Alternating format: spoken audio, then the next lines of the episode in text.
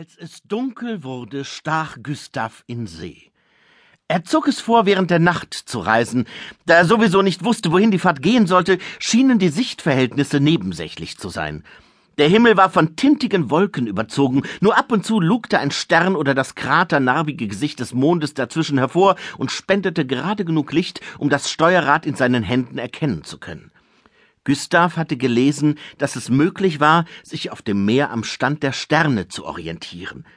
Er wollte sich diese Kunst eines Tages gefügig machen, aber im Augenblick musste er sich auf seine Instinkte verlassen. Hart Backbord! brüllte er über das Deck und riss das Steuerrad nach links. Befand sich Backbord rechts oder links?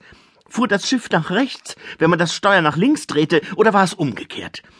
Gustav wischte die Fragen vorläufig zur Seite und kurbelte energisch an dem hölzernen Rad, um seinen Männern den Eindruck wilder Entschlossenheit zu geben. Wir werden ihm nicht entkommen, Captain. Dante, sein treuer und einäugiger Steuermann, war hinter ihn getreten. Die Stimme des erfahrenen Seemanns bebte vor Furcht. Wir können ihm unmöglich entrinnen, nicht wahr? Obwohl er erst zwölf Jahre alt war, blickten die Männer der Aventur zu Gustav auf wie zu einem Giganten, auch wenn sie sich dabei hinabbeugen mussten. Dante knetete seine Mütze in den groben Fäusten und sah den jungen Kapitän mit seinem übrig gebliebenen Auge hoffnungsvoll an. Gustav hielt die Nase in den Wind und schnupperte. Die Luft war feucht und warm, wie vor einem großen Gewitter. Entkommen? gab er über die Schulter zurück. Wem entkommen, mein treuer Dante? Na, dem Sturm, Captain. Oder besser, den Stürmen, nicht wahr? Sturm? fragte Gustav. Was für eine Art von Sturm meinst du denn? Ich meine einen siamesischen Zwillingstornado, Captain, und er ist uns schon dicht auf den Fersen. Dante wies mit zitterndem Zeigefinger zum Heck des Schiffes, und Gustavs Blick folgte ihm. Was er dort sah, war in der Tat furchteinflößend. Zwei mächtige Wasserhosen hatten sich aus dem Meer erhoben. Ihre wirbelnden Stämme ragten hinauf bis in die dunklen Wolken, saugten den Ozean und alles, was sich darin befand, in den Himmel. Sie brüllten wie tobsüchtige Riesen und kamen der Aventur buchstäblich in Windeseile näher. So, so, einer von diesen siamesischen Zwillingstornados also, sagte Gustav betont gelassen. Nun, das ist unerfreulich, aber noch lange kein Grund, die Kontrolle über seine Kniegelenke zu verlieren. Er blickte tadelnd auf Dantes zitternde Beine. Holt die Segel ein! Drei, äh, vier Strich Steuerbord! kommandierte Gustav zackig.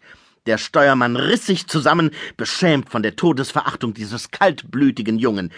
Jawohl, mein Kapitän, salutierte Dante. Er schlug die Hacken zusammen und entfernte sich steifbeinig.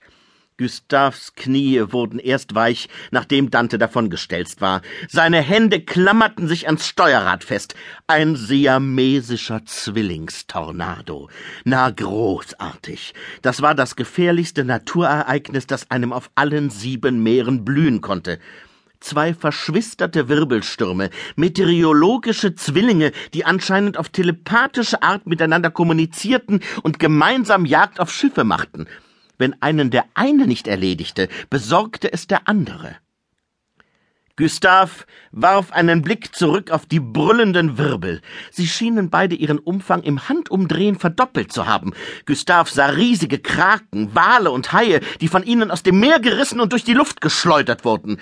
Blitze zuckten zwischen den torkelnden Sturmriesen hin und her, ein Geflecht aus weißem, blendendem Licht, das die Aventur aufleuchten ließ wie ein Geisterschiff. Aha, so kommunizieren Sie also, kombinierte Gustav, durch Elektrizität. Ich muss diese Erkenntnis umgehend der internationalen Tornadowissenschaft zukommen lassen, wenn ich das hier überleben sollte. Er blickte wieder nach vorn. Es ist vollkommen gleichgültig, wohin ich steuere, überlegte er. Fahren wir nach links, erwischt uns der linke Tornado. Fahren wir nach rechts, der rechte. Kaum hatte er diesen trostlosen Gedanken zu Ende gedacht, da wurde die Aventur von einer gewaltigen Dünung in die Höhe gehoben. Für einen Moment stand das Schiff fast bewegungslos über der See, in einer Krone aus weißer Gischt. Der Ozean schien in seinem ewigen Rollen innezuhalten, als sei er zum Komplizen der Wirbelstürme geworden, der ihnen das fliehende Schiff auf einem schäumenden Tablett servierte. Wir stehen auf der Stelle, dachte Gustav verzweifelt. Wir sind verloren. In diesem Augenblick erwischte der linke Tornado die Aventur.